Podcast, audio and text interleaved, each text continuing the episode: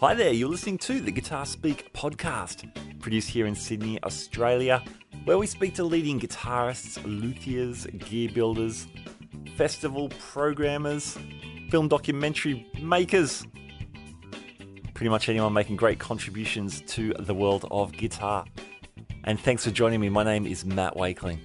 Now, today we continue our talk with some of the fantastic artists who will be at the Sydney Guitar Festival, which is right on our doorstep coming up starting on August 23rd, running until August the 27th.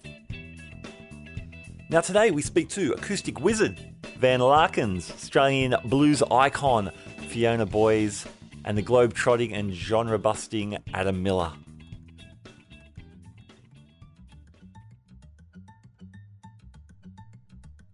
Now, I want to give a shout out to the Acoustic Uprising film premiere that is at the Sydney Guitar Festival if you've been listening, you know we've been talking about this for a while. Not least of all because we are involved at Guitar Speak Podcast. So, coming up on Saturday, the 25th of August at the Chatswood Concourse for only 12 bucks, you get to see the Sydney premiere of the incredible Acoustic Uprising film, a wonderful documentary about progressive and contemporary acoustic guitar playing, featuring some of the absolute legends of the style Andy McKee, uh, Tommy Emmanuel, Kaki King, Newton Faulkner and not least of all, the guy you're listening to right now, Van Larkins.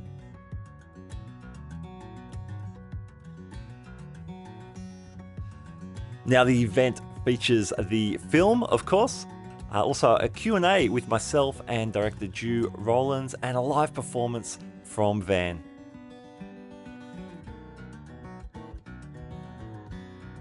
So get to sydneyguitarfestival.com.au to get your tickets for that event. It would be great. We'd love to meet you. Come and say hello. Now, Van got caught up in the, all the, the Candy Rat record label artists, which really pioneered and, and got the word out about some of these incredible polyphonic and percussive acoustic guitar players that started to emerge. Van became an incredible proponent of the style, uh, eventually signing to Candy Rat Records himself, which is pretty awesome, building signature guitars touring the world, especially uh, Canada. He has he has a great following over there. It was great to meet Van. Let's listen to a little bit more of him. This is a track called Cold Fusion. It's from his latest album, Cinder Moon. Then we'll get to the interview.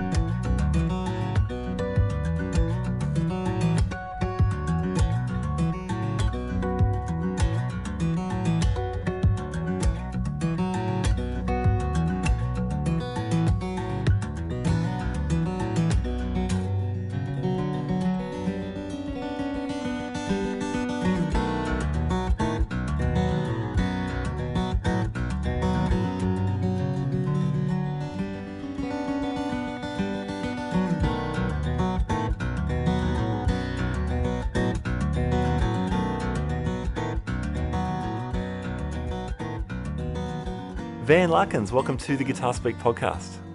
Oh, thanks very much, Matt. Great to have you. Now, you are super busy. It looks like there's lots of really great stuff going on in your career. But if we wind it back a bit, what led you to guitar in the first place? Uh, well, I mean, if I go back as far as I can kind of remember with the guitar or with music in general, the only thing I sort of I I would learn music really quickly, you know, by ear. Um, so I started off. I had a, a like a toy keyboard when I was a kid, and I'd play along with Disney movies and figure out all the songs, wow. um, all the melodies on the little toy keyboard, and and I'd find anything around the house. Like um, I remember picking up a, an egg slicer, and if you squeeze the outside egg slicer, it changes the pitch of the little wires when you pluck them, so you could actually awesome. create, you know, music on a, on an egg slicer, anything really. I could get my hands on. Um, and then That's cool. uh, my my dad put a guitar in my hands when I was 13 and, and taught me a few chords, and I'd play along with records. So um, that's it seems to be a bit of a pattern amongst um, guitarists that play the sort of style that I do, the style guitar. Um, it's like a, it's really common for guitarists to start around sort of 12, 13, Mm-hmm. um, and start off listening to a lot of kind of heavy metal and and um, and then progress from there. I'm not sure what, what, what that is, but uh, it seems to be a bit of a pattern. Yeah, yeah, So yeah. yeah, and that led me to um, fingerstyle guitar. I left school when I was um, uh, just after year 11 and went straight into TAFE. And my teacher gave me this old piece of guitar music, which was originally written for harp, and it had been re-transcribed for the guitar. And that's that was the start of my fingerstyle guitar playing. Yeah, I was, I was interested in the progression from, I guess, more conventional guitar playing, like all of us kind of start out on. Um, Sure. um, And yeah, the, the the metal guitar into something uh, more nuanced is is not a um, is not an unusual way to do it. Yeah, it's not uncommon at all. I, can't, I mean, you you're, you teach guitar as well as, as performing all around the world. Um, I, I kind of get the idea that with things like metal. I mean, all the guitar parts are so obvious and upfront.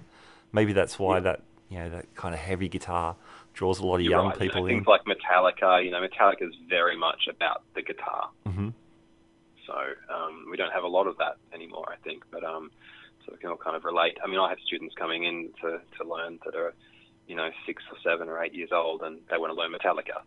So it's a, it's, a, it's a timeless thing. But yeah, I think you're right there. I think because it's so guitar orientated, we sort of gravitate gravitate towards that.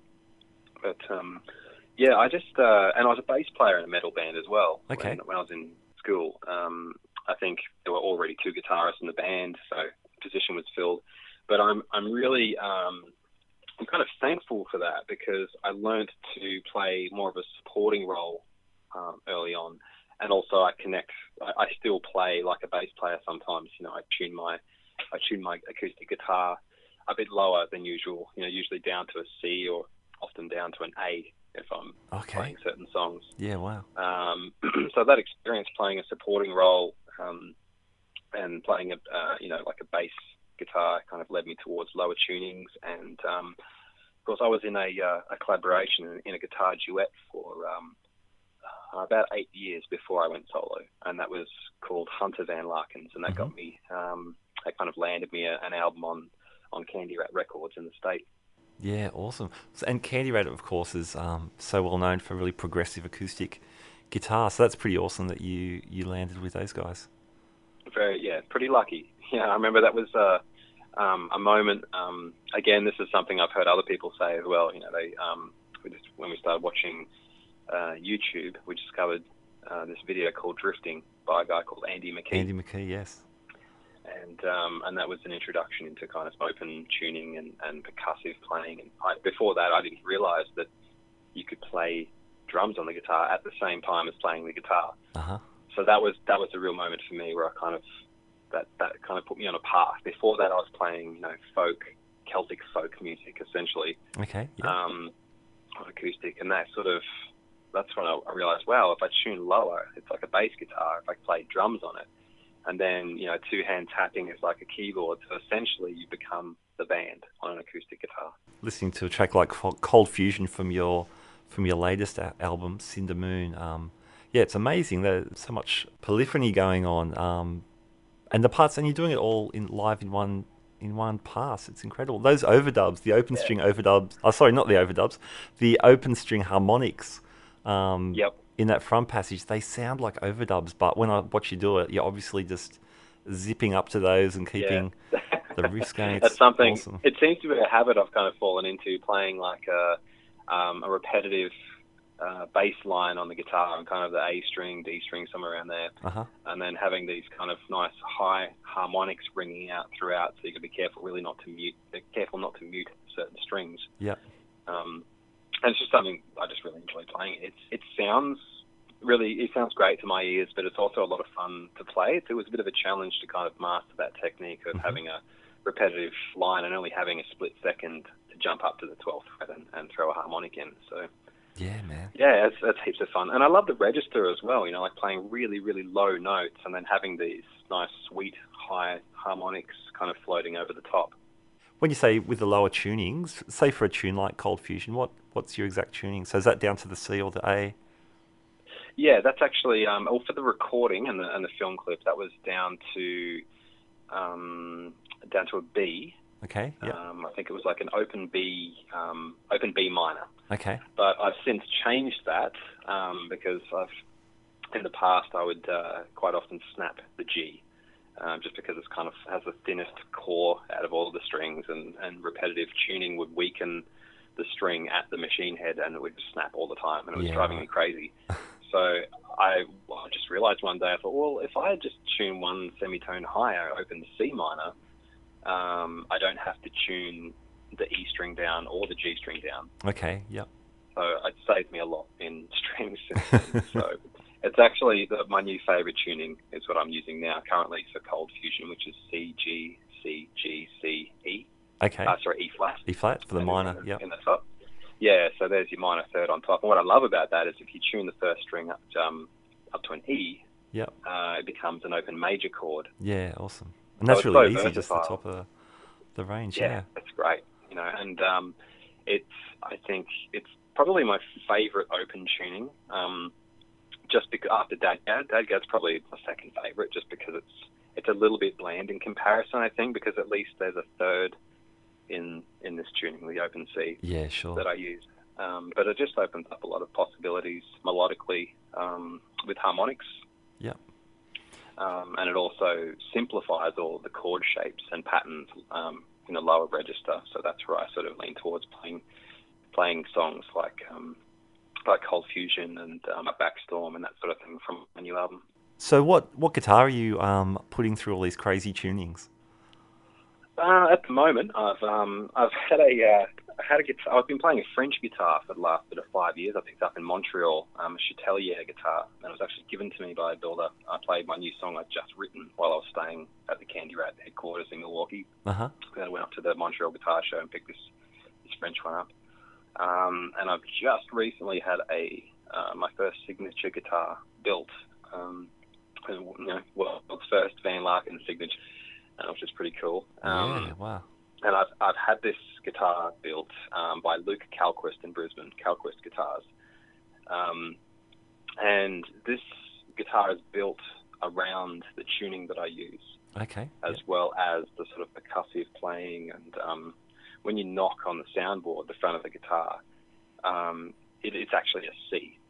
Like if you can tune, if you can hear the Oh, note that that okay. is making when you're Okay. tapping on the guitar, it's actually a C. So when it's that's what actually inspired me to change to open C rather than lower.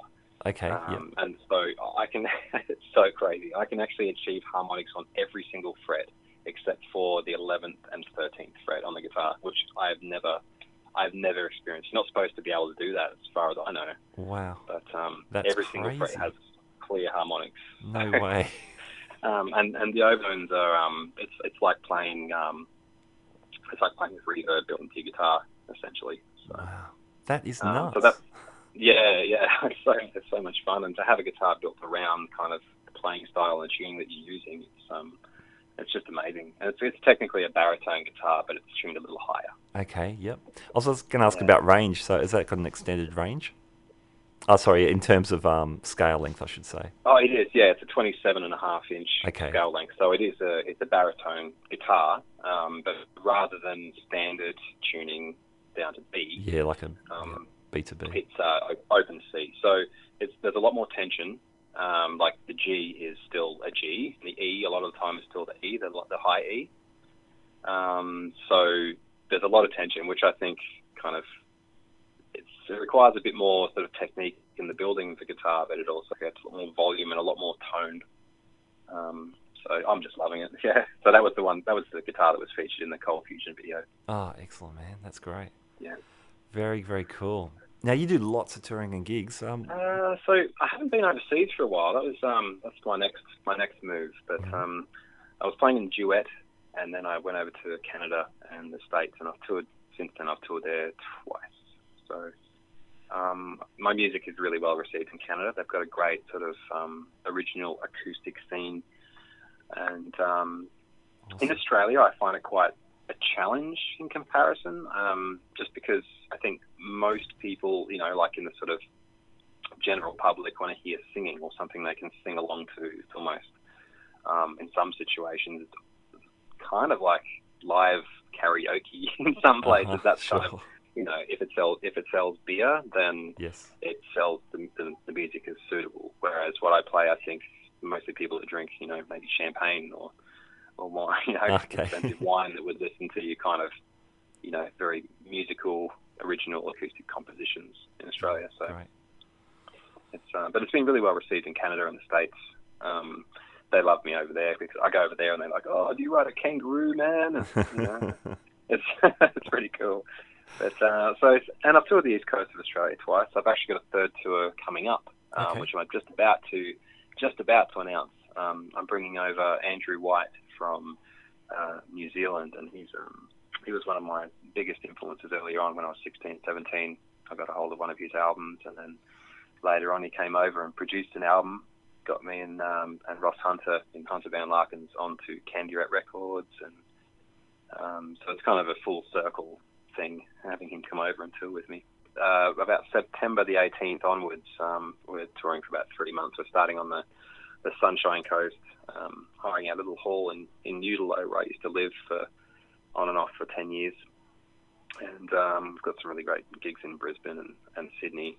Scored some really, yeah, really great gigs. I'm, I'm happy this is uh, it's all come together because it's the first time I've actually booked a tour myself Okay. um, often in the past relied on agents and agencies to to do that work for me, but I've just found that it's um, I don't have the the sort of contact with the venues. I don't really know what's going on um, in that situation. Um, so I've just, even though it's been a lot of work, um, I'm in direct contact with venues, and if they need something, they get it straight away, promotional material, and it's all just come together really, really well. Oh, that's great. That's So, cool. um, but that's kind of the that's the story. You know, if you're a um, independent kind of original musician in Australia, you sort of um, like myself, you need to become a um, a tour manager, a booking agent, a graphic designer. yeah. Um, you know, um, there's so many hats to wear. It's uh, it can be a little, I think, sort of stressful sometimes. You can forget to play the guitar Sure. Sure. believe it or not. You know, Yeah. you do so many, so many other things, and and um, you know, it's become so absorbed in the business side of things to create a solid platform for your music that you've kind of you aren't in that frame of mind to play music. Yeah. So it's a delicate balance sometimes. Sure. All the all the behind the scenes stuff no one no one gets to see.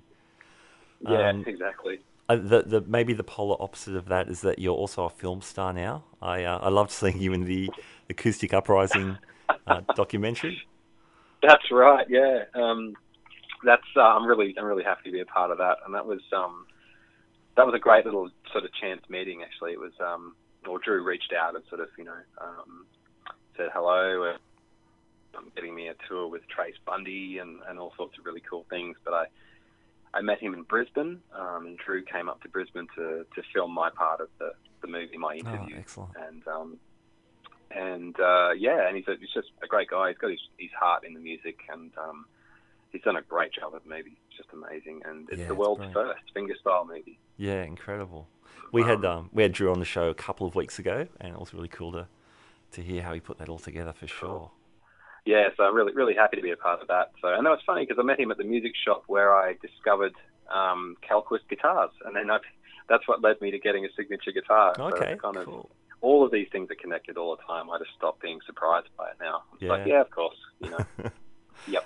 That's awesome, man. Now with the um with with that film, it's being uh, it's got its Melbourne premiere uh, at the Melbourne Guitar Show coming up very very soon, and then That's right. so you're you're playing at that as well as being on I am, the uh, yeah. I'm going to fly down there and um, I'm going to join up with um, with Drew Rollo as he's presenting the, the movie on the fifth and sixth. So That's that's, great. Saturday and Sunday. Yeah. Um, and the Sydney Guitar Festival, which Yeah. is the 26th of uh, of August, and um, I'll have my new album available for both of these shows as well. Oh, great. About a month now.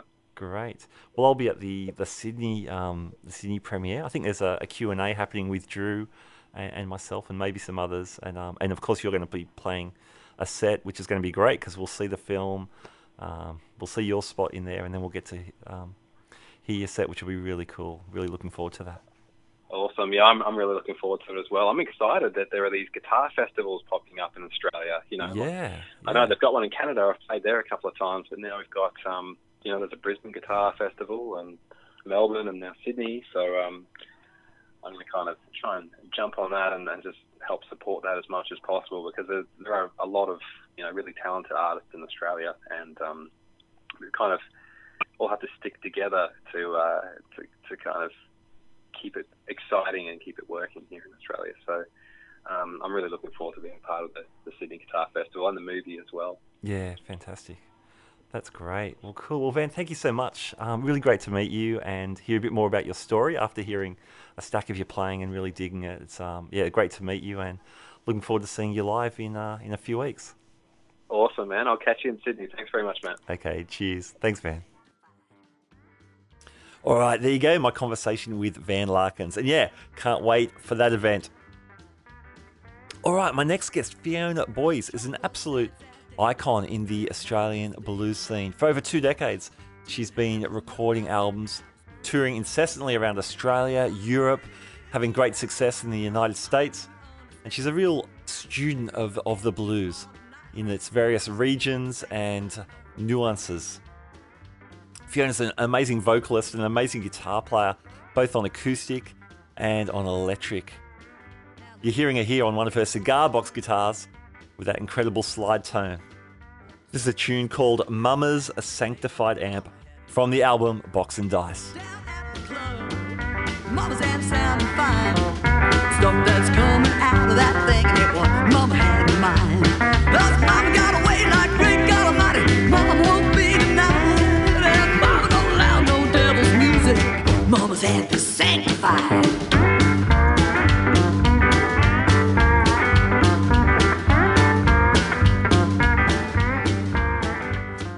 Fiona Boyes, welcome to the Guitar Speak podcast. Thank you very much for having me. Oh, our, our pleasure. We're uh, we're excited you're coming down to Sydney for the for the Sydney Guitar Festival. But I'd like to maybe go back a bit earlier. For your career is, um, has spanned over 25 years, 15 albums. You've toured all over the place. I, I'm interested. What led you to the blues in the first place? You know, I was the kind of kid that was really not that kind of moved by a lot of the music I was getting as a kid. You know, while while my girlfriends were busy falling in love with pop stars and putting posters on the wall of their bedrooms, um, I was kind of going, nah, it's not doing it for me. Uh-huh. and then um, I got to college, and there was a really active folk and blues club on campus. Um, that was in at Swinburne um, in Melbourne. Melbourne, yeah, okay. And um, and so the funny thing was that the guy who was running the club at the time was uh, really into early blues. So the first stuff I ever heard was really raw, gritty, you know, pre-war blues documentary recordings, very early Okay. Chicago stuff. So Cool. so I think a lot of people who you know maybe fell in love with the with the Rolling Stones or Eric Clapton or Cream and then worked backwards to find um, the influences. I kind of started really at the at the rootsier end, you know, and I think that's reflected in the way I in the way I play and um, and really enjoy the roots of the music. Okay, yeah, I definitely hear that earlier, earlier blues in, in your playing. But then I hear a lot of other things as well, like it. You seem well versed in, in lots of the eras and, and the playing techniques. Yeah, well, I started off um, uh, as an acoustic um, country blues finger picker, Mhm.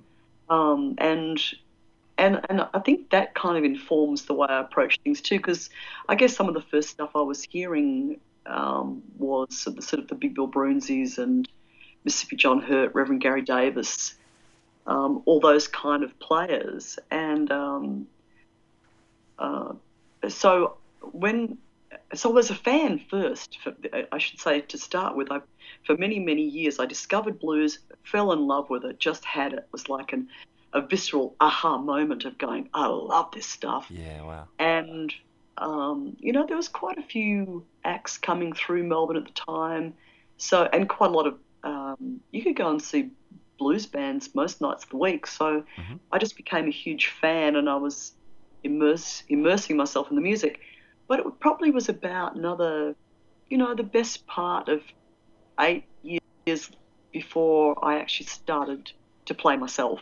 Okay. So I didn't start playing till you know my mid to late twenties, and um, and I started off with a stack of old vinyls and a borrowed acoustic guitar, and uh, you know the first gig I did was you know a coffee shop open night, open mic sort of thing. So Yeah, cool.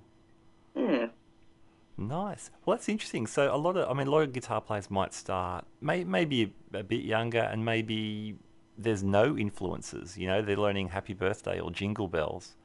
I'm, I'm, I'm talking about myself right now, but um, I'm pro- probably not exclusive in that. Uh, but yeah, you had you had a whole deep experience with the music, and then then the playing came in. That's really interesting. yeah, and I, and I think um, also you know then so then I was playing acoustic, and that was very much kind of influenced by that sort of pre-war country blues stuff. Uh huh. Yep. Uh, and I loved early Chicago. I, lo- I mean, I, I, lo- I loved a lot of the electric stuff, but you know, I was uh, I sort of thought that that was a bit too you know gritty. I hadn't really thought about playing electric, Yeah. Okay. and then I had the opp- and then I had the opportunity to join a band. So I thought, gee, I'll look like an idiot playing acoustic with a band. I better borrow an electric. cool. and that and that band was playing more, I guess, swing and New Orleansy blues. So Okay. then, you know, I plunged myself into, um, you know, more T-Bone Walker sort of stuff. yeah. Cool. Um, it's, you know, I certainly didn't think that I would I would tackle some of the grittier Chicago stuff um, that I'm doing these days. But you know, I had the chance to um, to go to America and meet some of the you know original players, and um, so being able to uh, meet and hang out with, with people like uh, Hubert Sumlin, who, who Yes. was uh, of course Howling Wolf's guitarist, um, and a huge influence when I found out he was a finger picker too. You see, Okay. because I I've never played, uh, you know, I never took to a to a plectrum even when I swapped on to electric. Okay, yeah. Tell me about that. Yeah, I read I read um about you meeting Hubert Sumlin. That's that's amazing. Tell me how that came about and and what happened there. Um, well, I got, um, you know, I think because I'm essentially self-taught and I'd been playing acoustic, um, doing the country blues stuff, and then I had the opportunity to play electric in a band, which was difficult because my my um, my template for playing was, you know, the acoustic blues. You're trying to do little bits of bass line, Mhm. little bits of melody, little bits of fill. Yep. So it doesn't relate to your job as an electric guitarist in a band. Sure. At all. Sure. I had no idea how to play straight rhythm or straight single note lead, so that was a long time coming. Okay. Yep. Um, but I, but I, and I was, and I guess because I was learning in isolation, it, it took me a while. I certainly didn't want to put myself into any sort of competitive situation, so it took me a long time. But I finally went in the playoffs um, for the Melbourne Blues Appreciation Society's um, involvement in the International Blues Challenge in Memphis. They have a competition every year, and then they sponsor a blues musician to go to Memphis and compete in this um, event, Brilliant. which is run by the American, um, well, the Blues Foundation, which is the peak body for blues in the world Uh-huh. in Memphis. And um, I ended up going to Memphis. It was my first trip to America Wow. and so cool. I and, and I had no idea because I I never I'd always wanted to go uh, to the home of the blues, but of course by that stage I was a musician, so I was broke. So uh, they bought me a ticket, and uh, off I went, and I was representing them in the solo duo section. So I was playing my solo country blues fingerpicking stuff, Mhm. but um, but I won that competition, and it was the first time a non-American and a, and a woman had won, and oh, wow.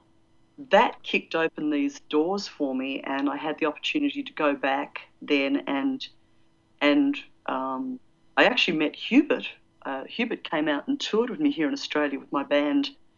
Um, I originally met Bob Margolin, who was Muddy Waters' guitarist for many years Wow. and he's um, proven to be quite a mentor and influence and you know dragged me into that sort of grittier electric stuff and made me feel empowered enough to uh, tackle some of that stuff. Wow. And he was going to he, he was going to come out to Australia and, and tour with me, um, and he uh, his booking agent had double booked him, and so that particular year he he contacted me and said, look, I can't come, but how about if we send Hubert Sumlin instead?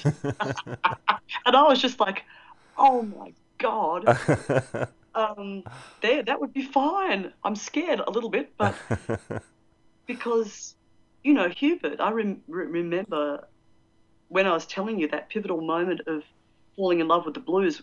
Some of this sort of stuff was hearing things like "Moaning at Midnight" and "Smokestack Lightning." Those seminal Howling Wolf tracks wow. were hugely um, foundational to my love of the music. So, you know, to to have a chance to meet those guys and play with them and, and hang out with them, you know, I, I spent a weekend um, once with Hubert in his home, just hanging and talking and hearing his stories and jamming and you know, it's just an incredible link to the living traditions of the music.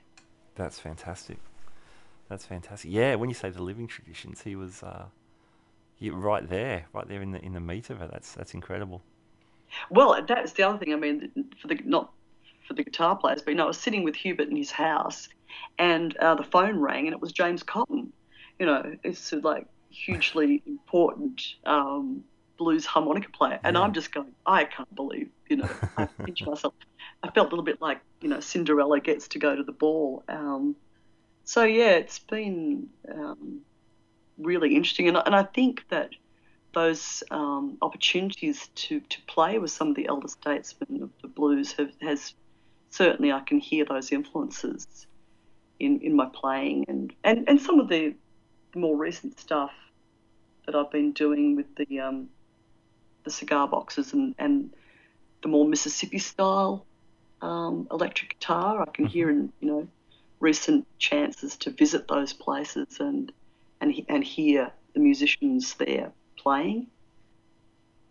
That's that's amazing. That's that's so cool. I'm I'm really fascinated when you talk about the different geographical regions, and I mean these days in this kind of globalized world, you know, music scenes popping up in in different um, geographies is is less of less of a thing. But but you talk about the Chicago sound, and then the country blues, which was the south, more in the south, and then the New Orleans more towards the uh, the east coast. But these places, I mean, geographically aren't that far apart, and yet and yet all these places had very different sounds because obviously.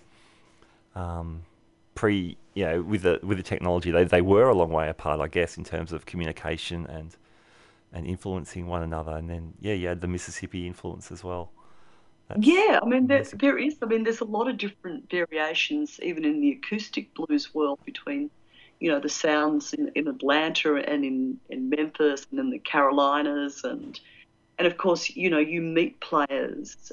You know I had a chance to spend some time with Cephas and Wiggins and and um, John Cephas was. Uh, you know, really considered one of the epitome of the Piedmont style Mhm. finger pickers.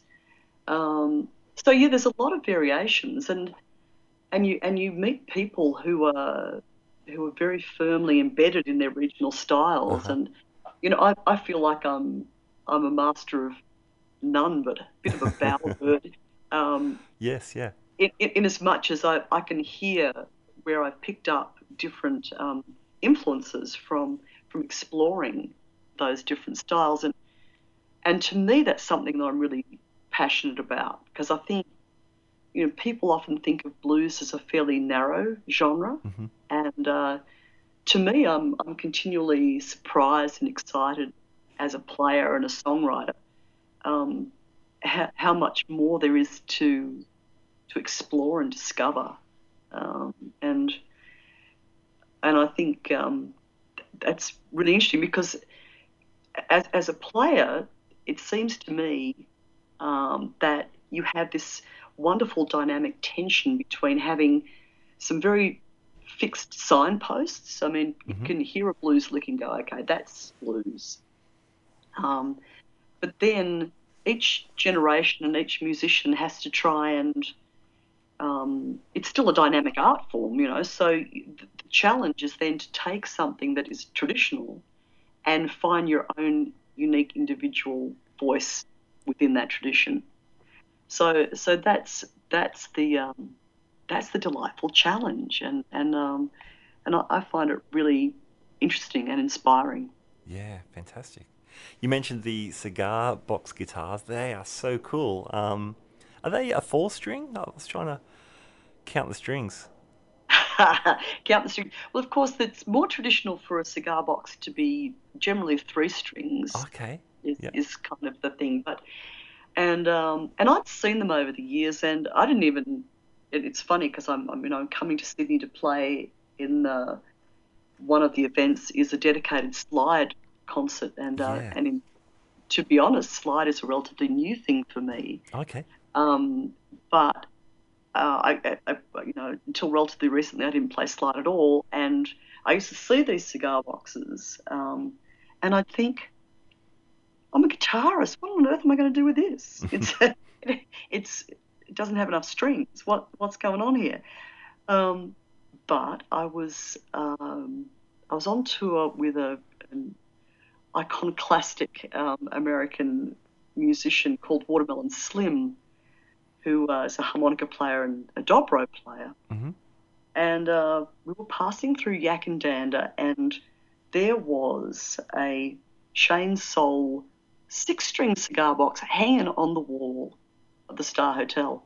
We had a gig in the pub, and I just went, oh my goodness, there's a cigar box guitar that's actually got six strings and um, looks like it's a bit more like a normal guitar. So I got it off the wall and uh, fell in love with it.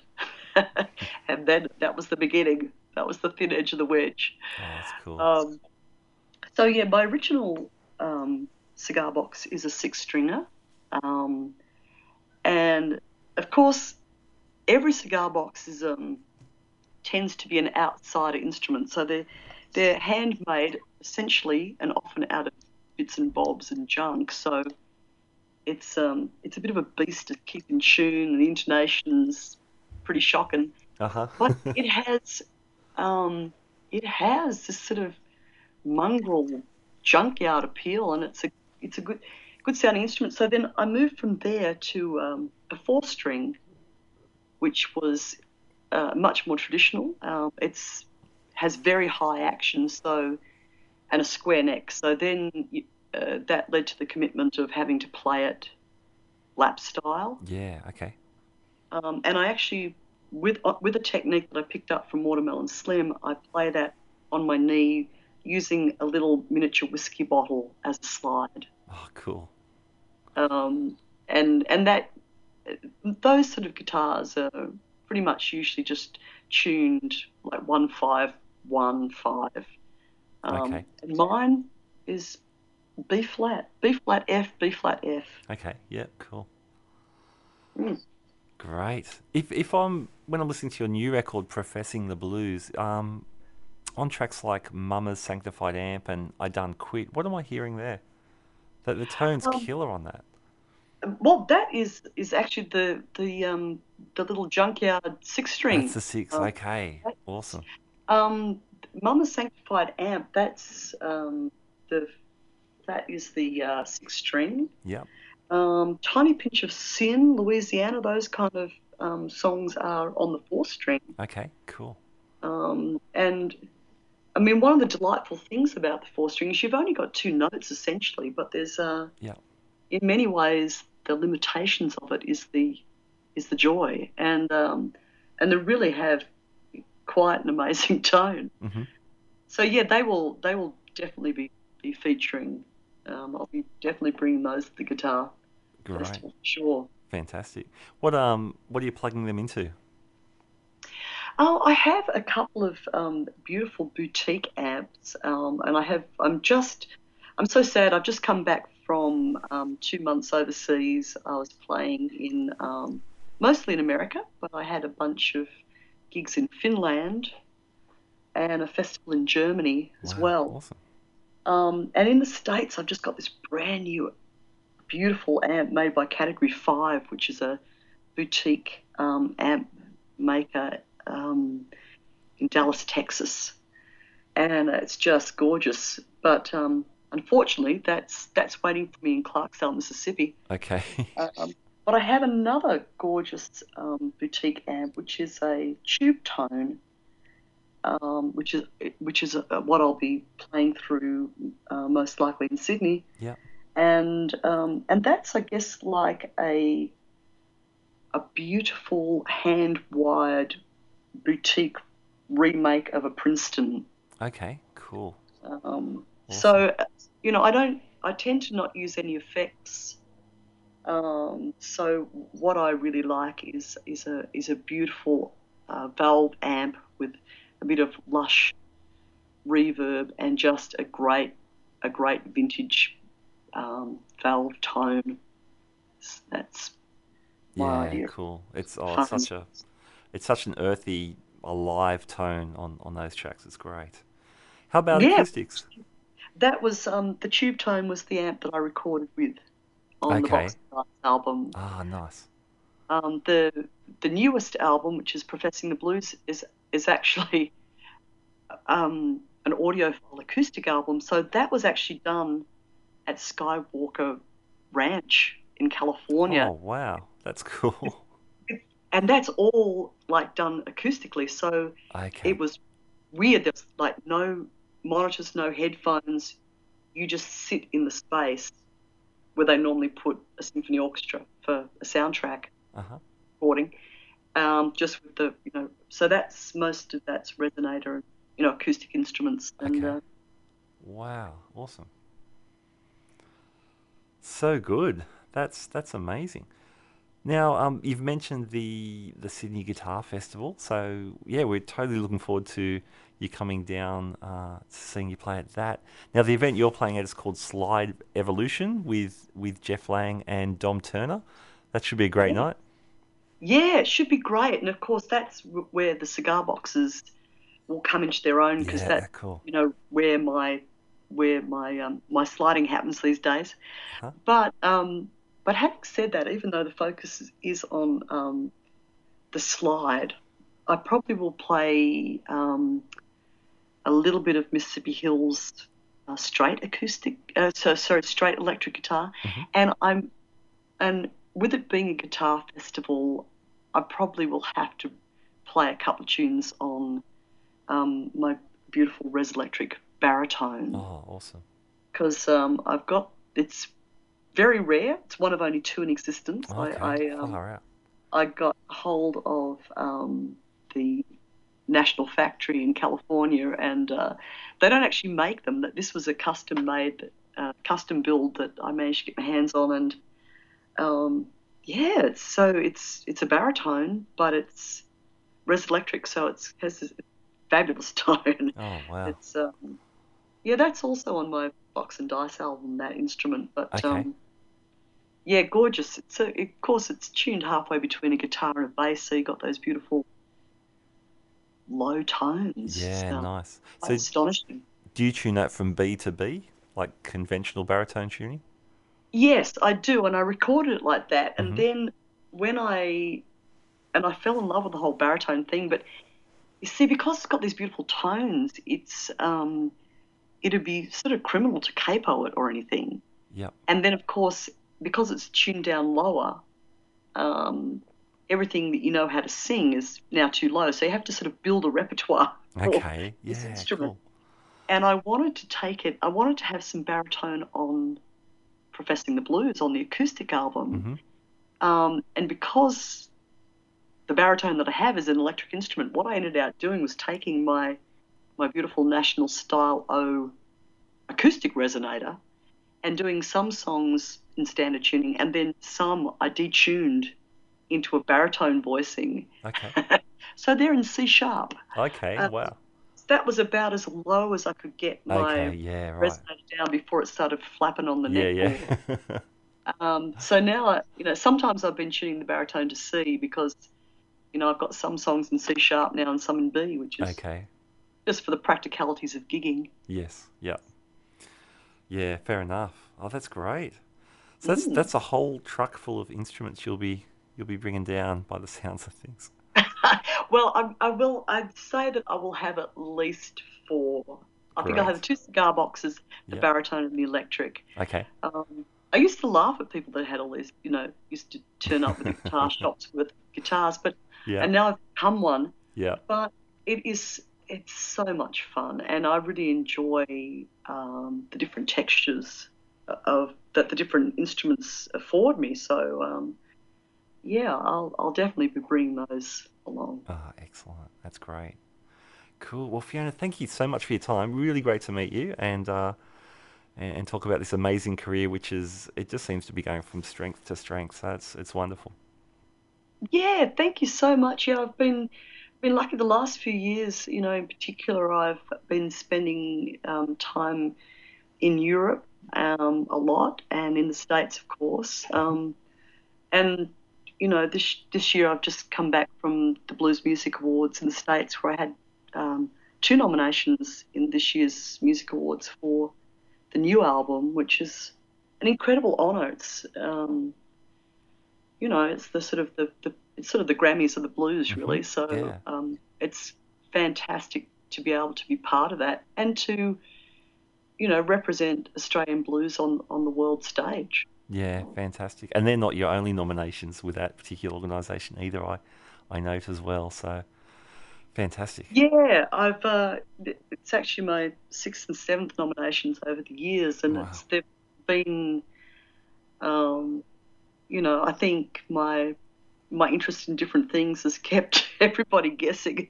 even the Americans, because I've had nominations in um, in the acoustic artist, acoustic album, contemporary album, traditional female, uh-huh. traditional album, you know, so.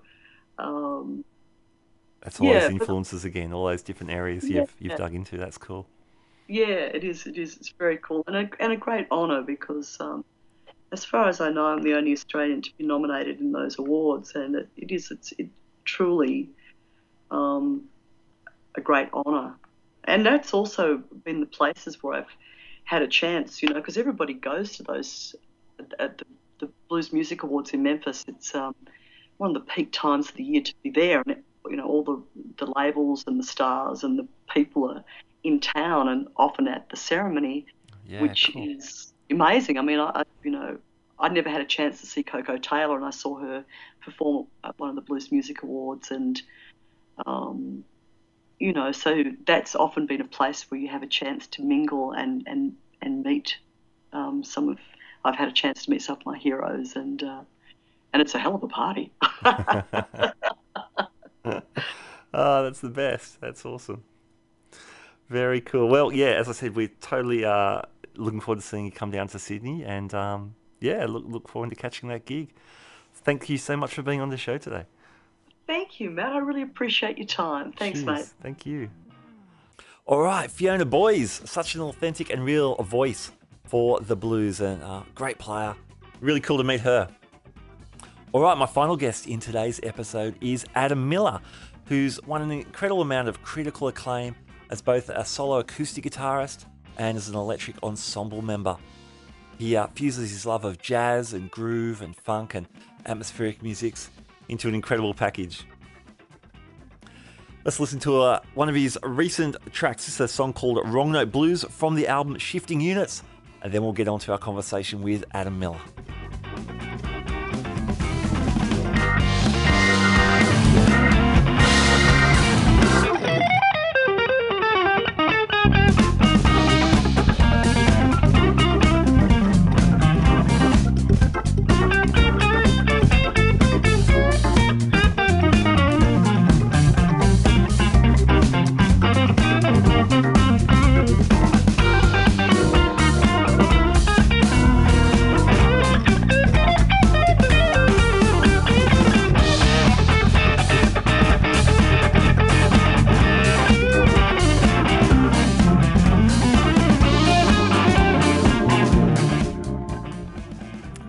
Welcome to the Guitar Speak podcast. Yeah, thank you so much for having me. Oh, our pleasure, our pleasure. Now, as we speak, you're I'm in Sydney, but you're in Tokyo. What's what's going on over there? Uh, finishing off a uh, short tour over here, Great. and um, yeah, yeah, we've just been. Um, I've had a few shows over here, so it's been really cool, and uh, going to uh, Tokyo guitar stores, which gets a little bit crazy as well. I've heard. Yeah, man. What what have you seen over there? Um, oh look, there's basically everything here. There's way too many Fenders in every store, but um, there's a lot of the cool like yeah Japanese brands that don't really make it outside of um, Japan because I think they infringe on copyright too closely. But there's a lot of cool like uh, Fender and Gibson copies sort of going around that are really well made, so they're really fun to check out. Awesome, man. That's cool. Now, when you are in Yeah. Australia, where where is home for you? Home for me is Newcastle. Okay, fantastic. Not too far Yeah. from us, yeah. Not too far at all. You do seem to spend a lot of time abroad as well, though. How do you divide your time up during the year? Um, at at the moment, it's a pretty chaotic schedule. so um, uh, I'm usually in the US uh, three or four times a year. Yep. Um, I it's worked out that I'm touring Europe a couple of times a year now, and then uh, I try to make it to Japan or somewhere as well. Um, obviously, there's a lot of playing in Australia as well, and I also am one of the lecturers in guitar at Newcastle University. So there's a lot of uh, yeah, a lot of juggling going on with my life right now, but it's uh, definitely fun. Yeah, that's awesome, man. I was um I've been so impressed following you to see um even in the states some of the some of the media attention pla um, places like Guitar Player magazine and Premier Guitar featuring you and uh, giving you a lot of great coverage. Yeah, that sort of stuff's been pretty incredible. Like to uh, get an interview in uh, Guitar Player magazine was um, kind of ridiculous, actually. So yeah, that was that was a pretty amazing achievement. Yeah, fantastic. But um, not without merit at all. Um, I'd like to go back a bit though. What what led you to guitar in the first place, Adam? Um, oh look, uh, embarrassingly, actually, I, well, I started playing organ when I was very young. Yeah, yeah. um, like four or five years old. And then the song that actually led me to playing guitar was Mona by Craig McLachlan, ah, yes.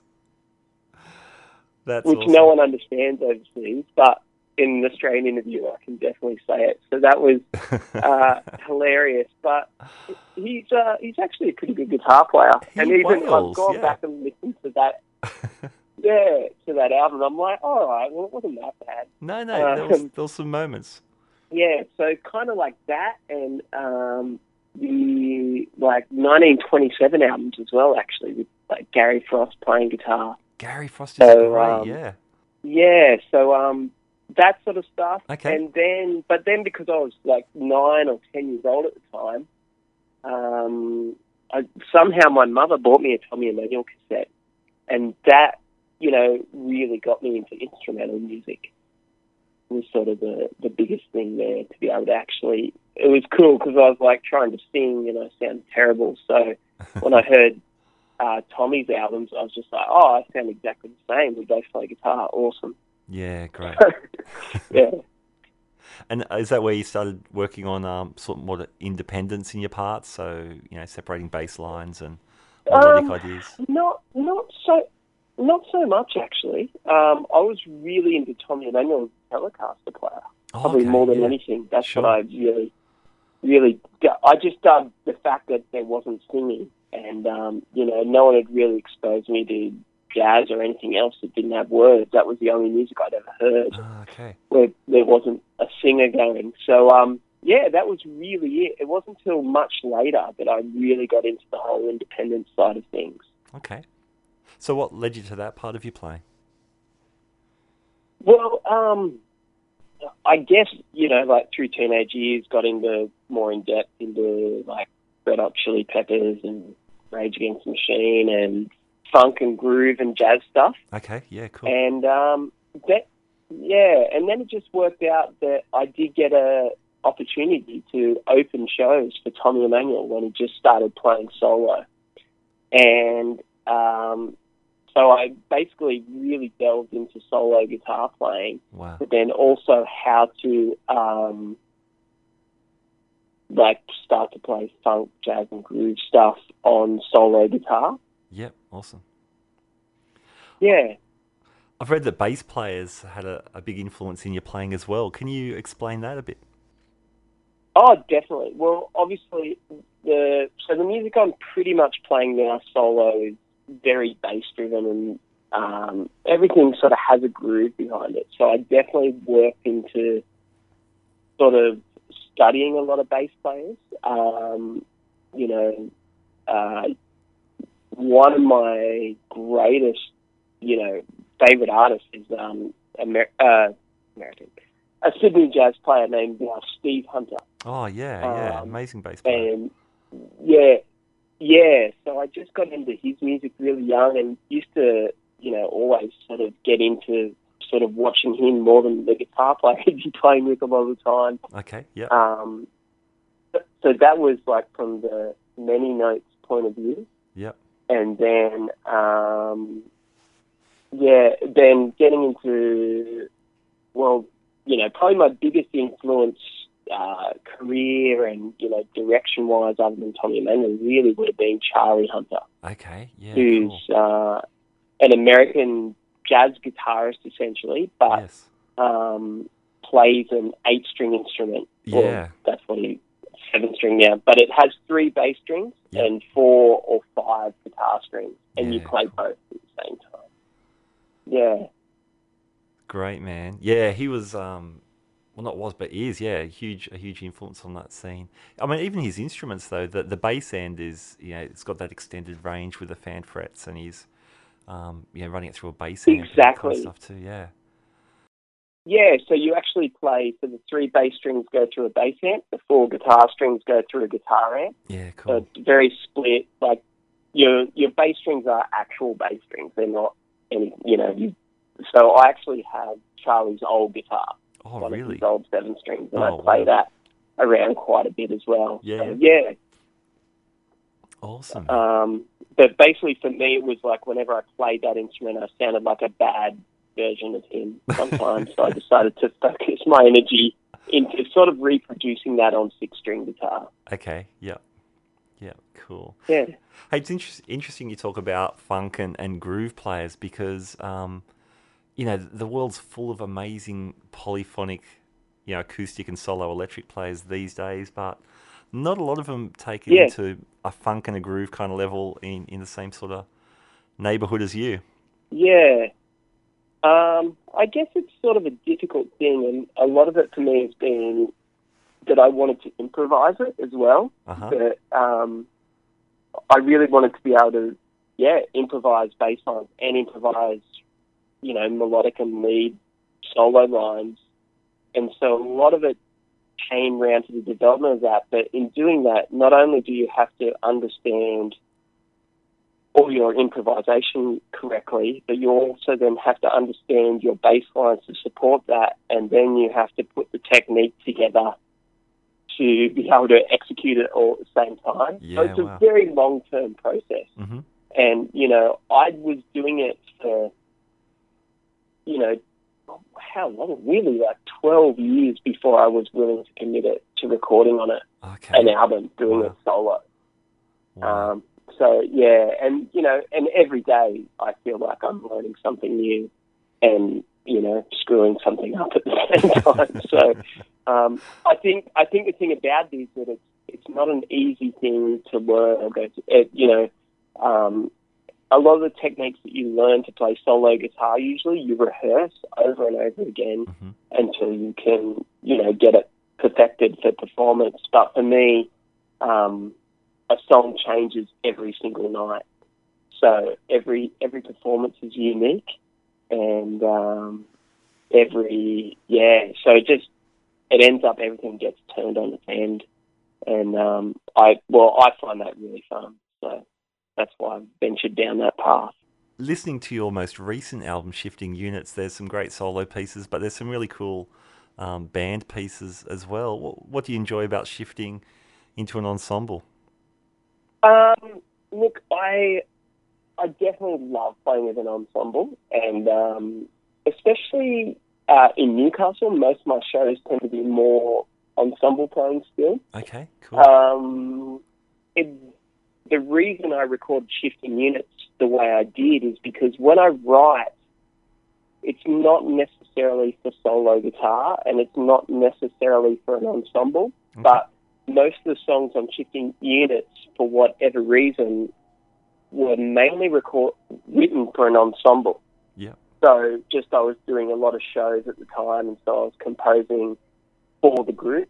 But then I'd go overseas and do a solo and want to play the song, so I'd actually have to learn to arrange the song solo, which was actually really fun because it took me to places that I wouldn't think of if I'd just written songs for solo guitar.